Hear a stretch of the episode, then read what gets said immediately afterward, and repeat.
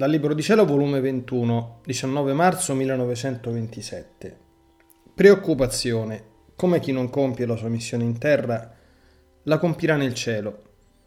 Come la missione del Fiat sarà lunghissima. Ordine della sapienza infinita. Stavo preoccupata per la salute del reverendo padre di Francia. Le lettere giuntemi da lui erano quasi allarmanti. Pensavo alla sorte dei miei scritti.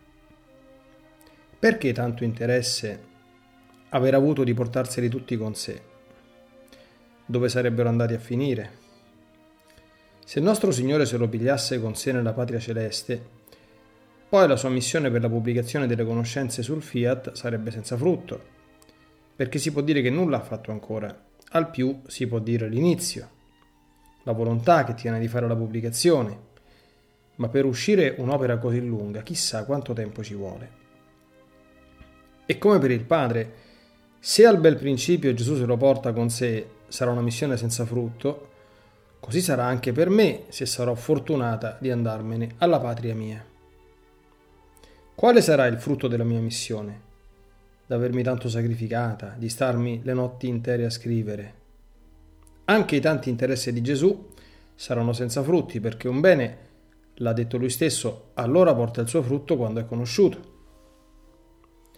Quindi, se questi scritti non saranno conosciuti, resteranno frutti nascosti, senza che nessuno riceve il bene che contengono. Ma mentre ciò pensavo, il mio dolce Gesù si è mosso nel mio interno e mi ha detto, Figlia mia, chi ha avuto una missione ed appena ha gettato l'inizio oppure non ha fatto tutto lo svolgimento della sua missione e dal più bello me lo porto al cielo, continuerà da lassù la sua missione, perché porterà nel fondo dell'anima sua il deposito del bene delle conoscenze che ha acquistato in vita, ed in cielo le comprenderà con più chiarezza. E comprendendo il gran bene delle conoscenze del Fiat Supremo, pregherà Lui, farà pregare da tutto il cielo che si conoscano sulla terra, impetrerà luce più chiara a chi dovrà occuparsene molto più che ogni conoscenza sulla mia volontà, gli porterà una gloria di più, una felicità maggiore. E come si conosceranno dalla terra, quell'anima in cielo sarà raddoppiata nella gloria e nella felicità, perché sarà compimento della sua missione che teneva nella sua volontà di fare.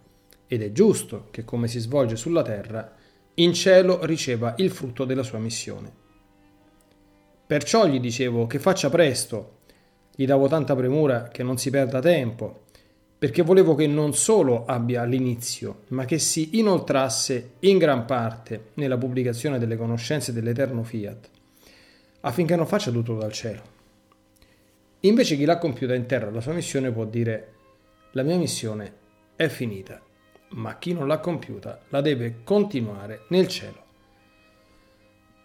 Per te poi la tua missione è lunghissima né potrai compierla in terra, fino a quando che tutte le conoscenze non saranno conosciute ed il regno della divina volontà non sarà conosciuto sulla terra, la tua missione non potrà dirsi finita. Nel cielo avrai molto da fare. La mia volontà che ti ha tenuta in terra occupata per il suo regno non ti lascerà senza lavorare insieme con essa nel cielo. Ti terrà sempre in sua compagnia. Sicché non farei altro che scendere e salire dal cielo alla terra per aiutare a stabilire con decoro, onore e gloria il regno mio.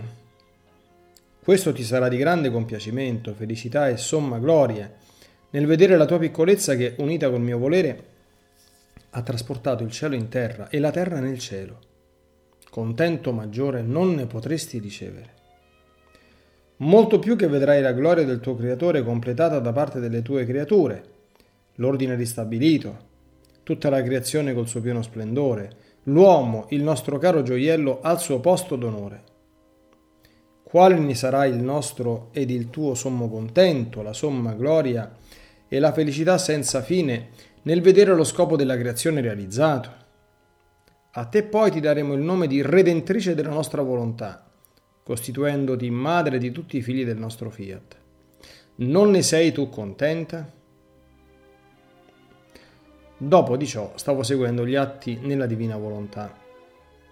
E non trovando il mio dolce Gesù, pensavo tra me che non mi voleva più il bene di prima, perché prima pareva che non sapeva stare senza di me, non faceva altro che andare e venire.